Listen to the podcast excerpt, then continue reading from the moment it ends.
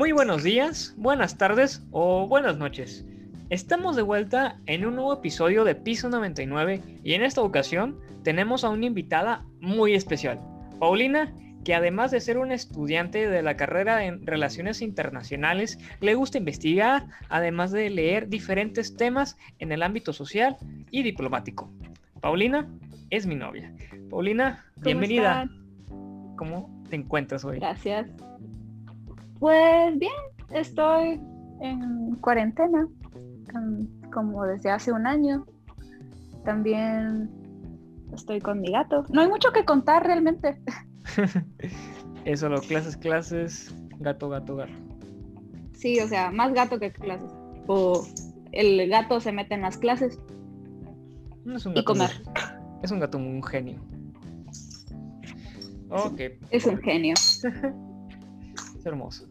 Pero bueno, eh, Paulina, vamos a hablar acerca de el cannabis, su legalización, qué beneficios tiene en la sociedad, en las empresas, y sobre todo qué impacto reflejará en los próximos 10 o 15 años dentro de, México, porque como sabemos, esta iniciativa ya lleva su tiempo intentándose pues eh, legalizar, sin embargo han sido algunos obstáculos o contratiempos en donde la envían a la congeladora por lo que no se logra adecuar a un plan o adecuar a la necesidad que, que ocupa México, porque en la actualidad tenemos en cuenta que si, se llegase a legalizar, sería un beneficio económico para el país y también para los eh, panas o los, ¿cómo, se le dicen los pachecos?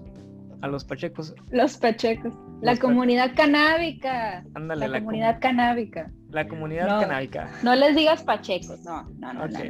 La comunidad canábica. Pero bueno. A ver, Paulina, eh, a lo que investigaste y al igual que lo que investigué, vamos a hablar acerca de, esto, que, puede traer para el país. O sea, tú, ¿cómo ves a la, sociedad de si se llegase a, legalizar este producto canábico? Pues, ok. Para empezar, tendríamos que preparar a la sociedad en sí. Porque aquí en México existe un mito muy grande sobre lo que es el consumo del cannabis. Para empezar, todas las, o sea, no todas, pero cuando una señora se refiere a los marihuanos de la esquina del parque, se refiere a ellos como marihuanos. Cuando en realidad puede que estén consumiendo muchísimas otras cosas, pero siempre son marihuanos y son las personas violentas, los que o, los que secuestran gente son marihuanos para ellas. Y no es cierto.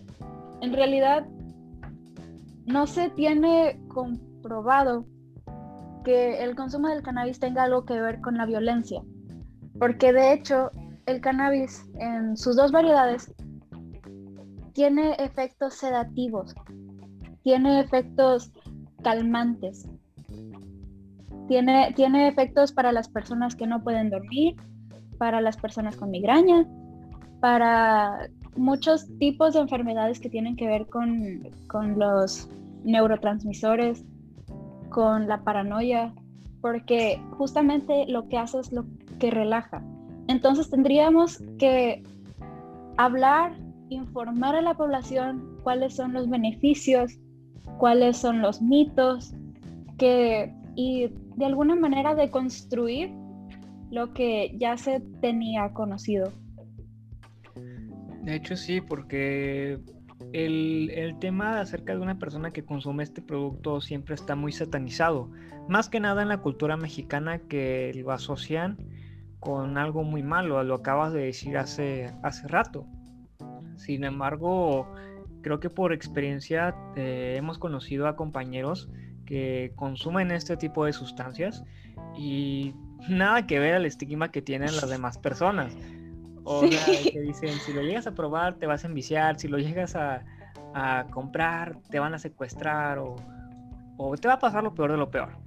O sea, sí, o sea en la, no me vas a dejar mentir, en la universidad, en la Facultad de Ciencias Políticas, su casa, estamos estamos en contacto con mucho tipo de gente. Incluso en nuestro círculo cercano, había veces que, estaba, que estábamos comiendo algo y llegaban amigos y, y, estaba, habían consumido esa sustancia. Y, y, yo, yo esperaba, porque yo soy chica de, de pueblito, no, no soy de la gran ciudad de Monterrey. Yo que actuaran bien raro, que se desmayaran o que me gruñeran o que me golpearan. Y, y nada más los veía y literalmente se la pasaban comiendo y durmiendo. Exactamente. O sea, o sea está muy, muy arraigado este tema y yo creo que por la misma cultura mexicana que cuando es una persona que desafortunadamente está haciendo algo malo, em, por una se generaliza todo. Entonces, yo creo, yo siento que este, este estigma hacia la gente que lo consume debe, debe de adaptarse a, a la actualidad, porque Ah, el café en su tiempo también llegó a ser un producto ilegal. El café es una droga, el tabaco es una droga, el alcohol es una droga y se consume. Y la gente lo ve muy normal. Inclusive hasta te felicitan. Por si lo, si lo llegas a probar, te felicitan. Sí, sí, sí. Es parte de la cultura mexicana que si eres, si consumes más alcohol eres más macho. Pero de hecho, se ha confirmado que el uso de, la, de esta sustancia es muchísimo menos riesgoso y lleva menos eh, percances para la salud que el tabaco y el alcohol, que son las drogas legales más famosas aquí en México.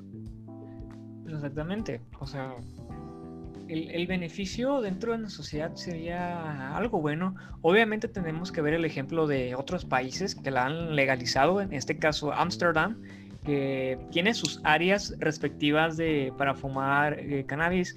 Inclusive Franco Escamilla dijo que había una zona en un restaurante para fumar, para fumar cannabis, que él solo de entrar casi se desmayaba por el, todo, el, todo el tufo, el, el aroma. Sí, me han contado que, bueno, de hecho se llaman, se llaman coffee shops, como si fueran, como si fueran cafeterías, cafetería en inglés, pero son específicamente para eso. No, de hecho, no, no puedes hacer otra cosa, no te dejan tomar alcohol ni fumar cigarro. Nada más estás ahí para echarte un porrito con tus amigos y conocer turistas. Es como cuando consumes alcohol. Eh, la mayor parte del tiempo, la mayor parte de las personas siempre lo consumen para pasar el rato, para estar con sus amigos, no para hacer algún desmano o algún hecho ilícito o algo que atente con la moral, como dicen siempre. O sea, es, es natural o es muy normal. Eh, Qué formal eres, me sorprendes. Y es lo que hay que cambiar en este tipo de aspectos. Pero, ok, ahora, hablamos de este estigma que tiene la sociedad. Ahora, ¿qué pasa en México? Como sabemos, eh, actualmente se han presentado iniciativas referente al uso recreativo. Recreativo. Eso, mero, acerca del cannabis. Em, ha pasado, ahorita todavía está en espera, si mal no recuerdo, no se ha sesionado o de lo contrario ya lo habrán pasado a la congeladora porque eh, hay un poco más de cosas en la agenda que tiene la, la mayoría de Morena. Entonces, em, a lo que yo me he enterado es que la reforma se está esperando para que sea legalizada para uso recreativo. Sin embargo, en la propia reforma viene algo muy bueno, que es los lugares en donde se te prohíben fumar y la mayor parte de, esto es que te lo están haciendo ver una, de una cosa muy bien hecha. Porque te dicen las sanciones, en donde sí, en donde no, bajo qué permiso, qué, qué va, cómo va a estar regulado. O sea, realmente es una, una ley muy buena que puede favorecer mucho a la economía. Pero cuéntame, Paulina, ¿tú qué, ¿tú qué opinas acerca de que el gobierno la, la legalice para un bien común de toda la raza. La raza. Bueno, es muy claro que tiene muchos puntos buenos que se legalice. Para empezar, hay que dejar de un lado la granja, sino todas las personas que han sido capturadas por narcomenudeo. Porque estamos de acuerdo que cuando venden aquí en México, no venden en cantidades pequeñas que pudieran ser reguladas, sino que venden en cantidades un poco más grandes. Que si alguien te cacha con eso, aunque tú seas un consumidor eh, para ti solo, eso se puede clasificar claramente como narcomenudeo. Así han capturado un montón de jóvenes, a un montón de personas que se las llevaron y no les encontraron más que eso que tenían y por eso se los llevaron cinco o seis años a la cárcel. Y por eso las cárceles están llenas por ese tipo de delitos menores. Entonces, para empezar, sería un gran paso para la sociedad para que esas personas que están ahí de manera injusta, porque eso también es un claro signo de corrupción. Ahí, mientras más personas metas a la cárcel, más dinero se pueden clavar los políticos. Entonces estarían desmantelando muchas cosas que tal vez a simple vista no se ven.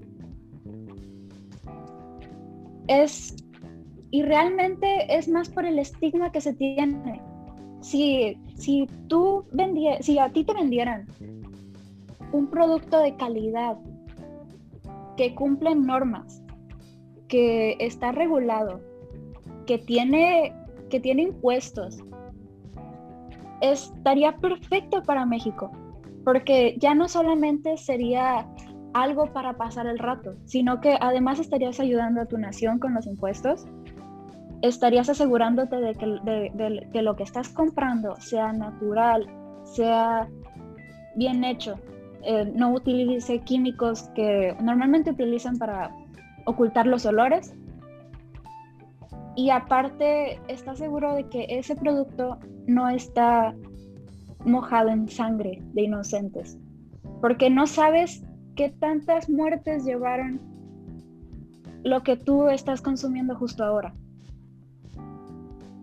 Entonces, el, no, no podemos tapar el sol con un dedito y decir que prohibirlo va a bajar el consumo, cuando no es cierto, lo van a hacer, no más que lo van a hacer de manera ilegal e insegura. Entonces hay, hay que educar a la gente para que deje los estigmas a un lado y vea las opciones, vea los beneficios y, vea, y, y conforme a eso tome un juicio de valor correcto. Así es. Y es algo que me llama mucho la atención, es el beneficio que traería como industria hacia México. Porque fíjate que hay un artículo en Forbes que habla acerca de que no solamente en Wall Street eh, el cannabis ha generado un gran entusiasmo y acerca de la inversión hacia este producto, porque en México existe eh, un organismo que se llama Instituto Mexicano de la Propiedad Industrial Aquí menciona que existen al menos 234 trámites para registrar marcas relacionadas al producto canábico. O sea, ¿cuántas industrias o, cuánto negocio de aprovechamiento no se traería para acá? ¿Cuánta oportunidad de empleo para las personas que estén en campo, que estén en, diferentes partes de México? Esto sería algo, algo muy bueno porque aquí lo menciona que no solamente son en productos como el tabaco, sino que desde revistas, desde revistas, clínicas, medicamentos, bebidas, tiendas, asociaciones y cámaras, que son algunos de los que se pueden otorgar cierta libertad para este, esta industria canábica, porque e, e, es una muy buena idea, una excelente forma de estimular todo este, este comercio que tiene la... Ay, es el gato, ¿verdad? También quiero opinar. que tiene la, industria canábica. porque hay, hay varios lugares en Estados Unidos, creo que es en California, si mal no recuerdo que también... ¿Ahí está legalizada? Sí. En California está legalizada porque aquí mencionan eh, también el artículo que son Chile, eh, Estados Unidos, aquí está, es para dar bien el dato, es que una consultora eh, había considerado a México como el octavo mercado legal más importante a nivel mundial para productos de CBD, donde Canadá está en primer lugar, seguido por Estados Unidos, Italia, Uruguay, Chile y Australia. Imagínate ese impacto de formar parte de los primeros 10 países a nivel mundial acerca de este producto. Sí, pero no hay que olvidar que el CBD es un poquito más diverso que el mercado del THC. Ok. O sea, para empezar, hay que poner al, público en, contexto. El CBD es una de las partículas, moléculas que componen eh, la sustancia del cannabis. Está el CBD y el THC. El CBD ayuda mucho porque aporta todo lo bueno del THC, que sería eh, ayuda con el estrés, ayuda con ciertos tipos de cáncer, ayuda con la migraña, ayuda con, con la... Con, cuando no puedes dormir, insomnio. Sí. Sí, sí perdón. Estoy muy familiarizada con eso. Muchísimo. Por de hecho lo estoy sufriendo justo ahora. Pero bueno, entonces, todo eso pero sin la sensación de estar puesto. ¿Entiendes? O sea, no, ya, ya no te sientes drogado, pero te aporta lo bueno. El THC es puramente para lo recreativo. También tiene usos medicinales, muchos, pero para ese tipo se usa mejor el CBD. Ok tengo un amigo que lo vende, el CBD. O sea, legalmente. Sí, es que es legal. Es legal. Si tú vas a un smoke shop, lo, lo más probable es que vayas a encontrar productos. Y es muy bueno para la salud, según dicen. Es el cannabidol, ¿no? Si mal no recuerdo, el CBD. Eh, sí, pero dame, habla de otra cosa en lo que yo investigo bien el nombre, porque luego los stoners me van a colgar por no saber exactamente cuál es el compuesto. De acuerdo. ok, aquí vamos a hacer una, un paréntesis recopilando lo que ya hemos dicho. De asegurarse este mercado eh, canábico, ahí el mismo artículo de Forbes menciona que acaparía el uso recreacional el 67% de las ventas lícitas a nivel mundial en 2025 eso es un alcance muy gigantesco, muy bueno, porque solamente el uso medicinal de este producto representa el 9%, o sea, está por muchísimo debajo de la de la meta para poder tener un, un sustento económico, una, un bienestar para la industria económica con este producto canábico. Entonces, esto deja muy en claro que ya no es un tema en, cuestión de, política o de estigma social.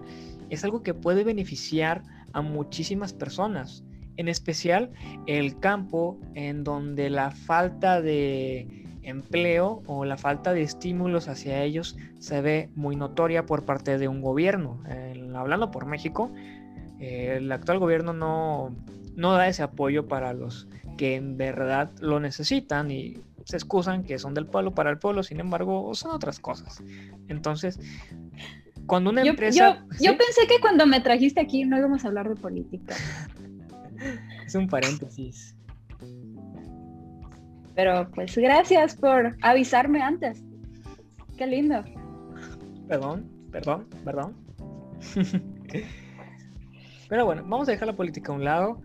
Ya hablamos de la de la cómo una empresa privada puede traer empleo hasta los menos desfavorecidos, ofreciéndoles este tipo de, de trabajo para que ellos los estén cultivando o para traerlos hacia sus propias eh, hectáreas en donde tengan ellos este producto canábico.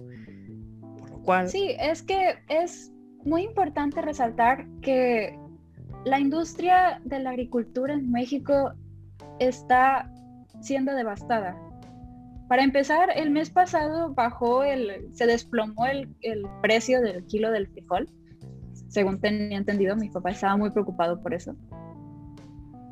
Y realmente lo que más se cultiva sería el frijol, el elote, el tomate. Se, se, han estado llevando unas muy malas rachas y son las personas que más trabajan por el país y menos reciben. Entonces, la industria del cannabis es muy bien pagada. Es, es relativamente fácil para los trabajadores de la tierra porque han tenido que lidiar con productos muchísimo más difíciles de cultivar. Y es muy y es muy fácil que otros países vayan a querer productos mexicanos porque si no si no más recuerdo realmente las tierras de cultivo mexicanas son de las mejores. Entonces oh, podría para salir adelante Sí, podría ser algo muy bueno para los menos favorecidos, que son los trabajadores del campo, para los pequeños empresarios, para incluso para las personas que hacen comida. no sé si has escuchado sobre la industria de la comida canábica. Sí, sí, estoy este, familiarizado con eso. me tocó por ahí hacer una investigación en la, en la facultad, entonces Sí, sé que también se aplica en, comida. Lo que me sorprendió también fue que en bebidas, y yo no sabía eso. Sí. Realmente todo, a, todo lo que le puedas poner grasa se puede hacer canábico. Y es muy interesante porque uno siempre piensa que cuando se legaliza la, el, cannabis, em, piensan de volar en el churro. de que, oh, sí me voy a echar un churro, pero no, cuando investigas más a, más a fondo, tiene sus beneficios y tiene otros derivados, la bebida, eh, la comida, y te sorprendes porque... Sí. Y, se puede regular, o sea, el porcentaje que llega a tener, así como el alcohol, inclusive las bebidas energéticas. Sí, incluso como igual que el alcohol tú dijiste, pero se puede hacer que no estén en ciertas partes las tiendas. Por ejemplo, no hay un expendio o un oxo que venda alcohol a creo que son 50 metros de las escuelas. Sí. Como un kilómetro. Un, radio, un radio, una medida de radio que no esté cerca de las escuelas y no se puede vender alcohol, sí. Sí, entonces incluso lo pueden ampliar si quieren, si, si las personas usan esa excusa de que, ay, es que mis hijos la van a consumir. Para empezar, señora, no la van a dejar entrar a, donde vendan. Segundo, va a estar regulada la cantidad. Tercera, eh, no va a estar cerca de las escuelas ni de espacios públicos donde haya niños. Y, ya hay este, tiendas este, que venden eh, productos, eh, como lo dijiste hace rato, de productos canábicos que venden el, el papelito, ¿cómo se llama? No, no recuerdo el nombre. Ahí se me perdió el dato. ¿El papelito? ¿Qué papelito? el papelito donde se rolla el, churro. Ah, smoke shops. A las smoke shops. Eh, o sea, tú las ves y está todo tapado. O sea, únicamente tienen figuritas de hierba, pero la gente no va a ubicar rápidamente, o un niño no va a ubicar rápidamente que eso es. Eh, ahí, ahí, ahí venden un churro. Entonces, en ese tipo de, discreciones también se podrían vender. O sea, tampoco es tan, atemorizante que se llegue a, consumir este, este producto para los niños, porque e, es muy irónico decir que no quieres que tus hijos se acerquen a las drogas cuando es muy normal ver a tu papá tomando o ver a tu mamá tomando o fumando. E, es una droga, hace mal, produce violencia también y está muy normalizado. Sin embargo, volvemos al principio del tema, está mal visto esto, sin embargo con las nuevas generaciones obviamente eso va a cambiar, porque si entre más información consumamos, vamos viendo que no es malo un producto o que no es mala una em, legalización de algo. Ahí es cuando entra la cultura de la información, o sea, estar completamente enterados de todo tipo de tema y ver los pros y contras. Sí, es que también hay que, hay que estar bien informados. Porque tampoco, señora, es que vayan a legalizar el uso de las metanfetaminas y el LSD a todas las personas, la cocaína. O sea, no, no, no, no, señora. Usted tiene que revisar cuáles son los efectos, ver videos informativos. Eh, incluso hay documentales en Netflix sobre la guerra de, la marihuana y cómo es que realmente lo han politizado tanto que no, no sé si viste cómo es que prohibieron la marihuana en Estados Unidos. Exactamente. Porque, por ejemplo, allá, cuando habían prohibido el alcohol, habían destinado tanto dinero, tantos recursos en la persecución de las pandillas que vendían alcohol, que cuando lo legalizaron, no les quedó de otra que buscar otra cosa, la cual prohibir para no perder esos recursos. Entonces inventaron que un, muchacho que había matado a su familia estaba en marihuana. Ay. El gato te queda nuevo. Ah, no te preocupes, no te preocupes, no creo que el algoritmo de Spotify ya sea tan inteligente. Con que lo digamos más, con que no lo digamos más de una vez. Porque es que le dije a Paulina que no se podía recibir esa palabra con M, porque YouTube, en donde también se sube el, el podcast, al igual que en Spotify, pueden marcar algún strike o queden de baja el, el, capítulo. Entonces, como no queremos eso, decidimos mediar esa palabra, como que legalmente, pero ustedes sabemos a lo que nos referimos. Guiño, guiño. Guiño, guiño. Bueno, cuando... El caso es que inventaron que ese joven estaba en granja para tener algo que prohibir cuando no es cierto. El, uso de, la sustancia se había usado desde hace muchísimo tiempo. Incluso en la Revolución Mexicana se sabe que se les daba gratis a los soldados para calmarlos de la ansiedad que sufrían después de las peleas o antes. Y era algo muy normal. Pero pues de ahí vino el estigma desafortunadamente es México mágico. Pero... Y Estados Unidos también. No, no les quiten la culpa, son unos malditos a veces. los beneficios que, que, pueden traer, obviamente, sería el uso normalizado de este producto. Pero obviamente no nos van a dejar fumar en la facultad, no nos van a dejar fumar en, en, un lugar eh, afuera del kinder. O sea, es como cuando fumas un cigarro. No puedes tenerlo dentro de ciertas áreas. Y además yo creo que sería también la misma, eh, la misma medida de seguridad que se tiene en todos lados con el cigarro, que hay áreas específicas para usarlo.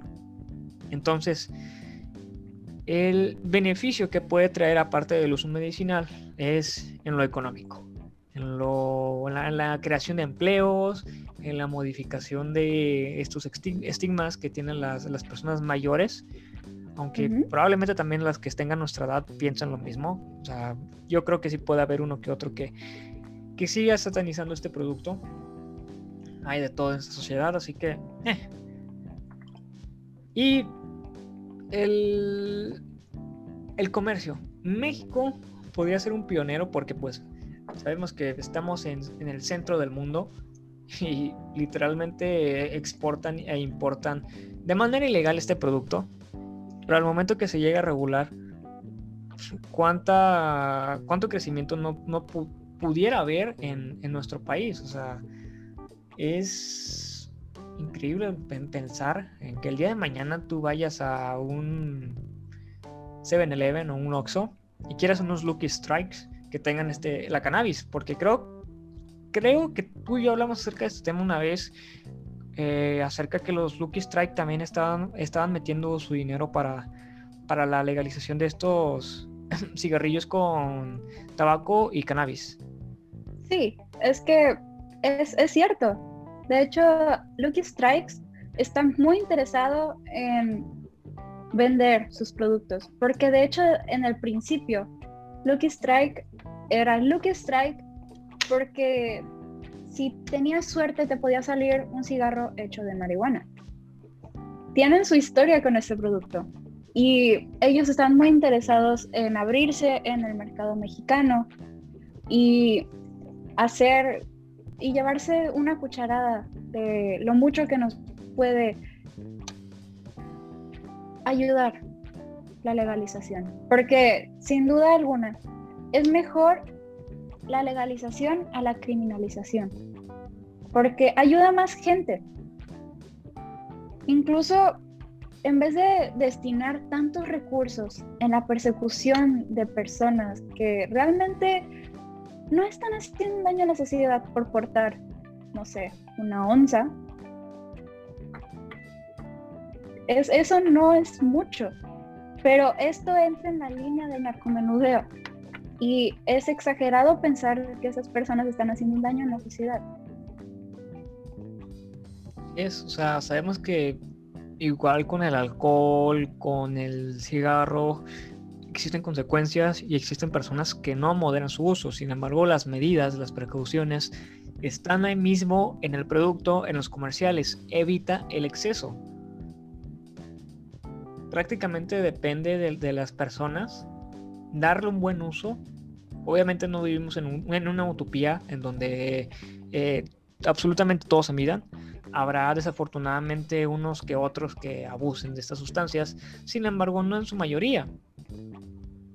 Pues es que eso es algo de las cosas buenas que tiene el cannabis, que el abuso no trae la muerte. Me explico, para que no, no me salten. El abuso, el abuso del cannabis realmente no es como el abuso del alcohol el abuso del alcohol te puede traer incluso cirrosis a largo plazo, te puede llevar a coma. Los, realmente los, los, la mayoría de los accidentes que ocurren relacionados con el alcohol son accidentes de tránsito. Y el cannabis, en vez de hacerte muchísimo más impulsivo como lo hace el alcohol con, en, en cuanto a conducir, te hace más, te, previenes más de las cosas, te hace muchísimo más lento. Eso es malo, pero no es tan malo como que vayas a alta velocidad, porque no me van a dejar mentir. El alcohol te hace, te da una valentía que, que no tienes.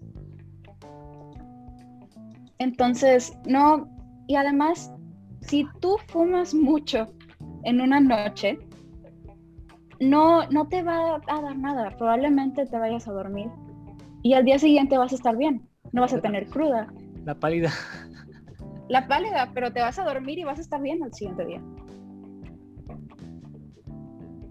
De hecho, en unas horas vas a estar bien. y, no te vas a, y, no te vas a, cortar de lo que pasó. Eh, Algunos sí, otros no. Depende, depende cómo sea tu organismo. No, no, sé. Yo no soy consumidora de cannabis. Pero he tenido suficiente contacto con gente como para saber cómo es una pálida, cómo es alguien que consume a diario, cómo es alguien que consume cada tres meses. Eso sí. Porque hasta eso, la neuroadaptación del cannabis es una de las menores que existe y es de las que menos se ocupa eh, esfuerzo para salirse de. La neuroadaptación es cuando tu cerebro se acostumbra a una sustancia, prácticamente, a grandes rasgos. Entonces, tú cuando dejas de consumir, por ejemplo, heroína, es el golpe es tanto que incluso tu cuerpo le, empieza a dar muchísimas cosas. Te, empieza a dar un montón de ansiedad, te empieza a dar calentura, empiezas a sudar, empiezas a vomitar, incluso no eres consciente de lo que estás diciendo cuando estás sufriendo un, un abstinencia, así se llama. Pero en el cannabis incluso los que se, se vuelven tan dependientes lo dejan y lo, lo, que más les va a dar realmente es un dolor de cabeza. O el famoso monchis. Y a las dos, o el famoso monchis, pero es, es, es, menos común. Si lo dejan, si lo dejan durante dos semanas, lo único que les va a pasar es que van a estar limpios. Toda la resistencia que hayan tenido va a bajar y, y ya vas a poder seguir con tu vida. No es una droga adictiva, es a lo que me refiero. Y si lo es, es una de las que más fácil se puede dejar, porque no, realmente no te haces adicto a. Puede que psicológicamente sea otra cosa, pero todos somos adictos a algo psicológicamente. Incluso er, puedes ser adicto a trabajar, puedes ser adicto a tomar refresco, puedes ser adicto a tomar azúcar. A, tomar agua. Sí, es, o a tirar el agua y recostarse en ella. Es un genio. A romper cables. Ay, no. ¿Cuánto hemos gastado en cables? Si, te, si tienes una cifra. No tengo la cifra, pero sé que es mucho.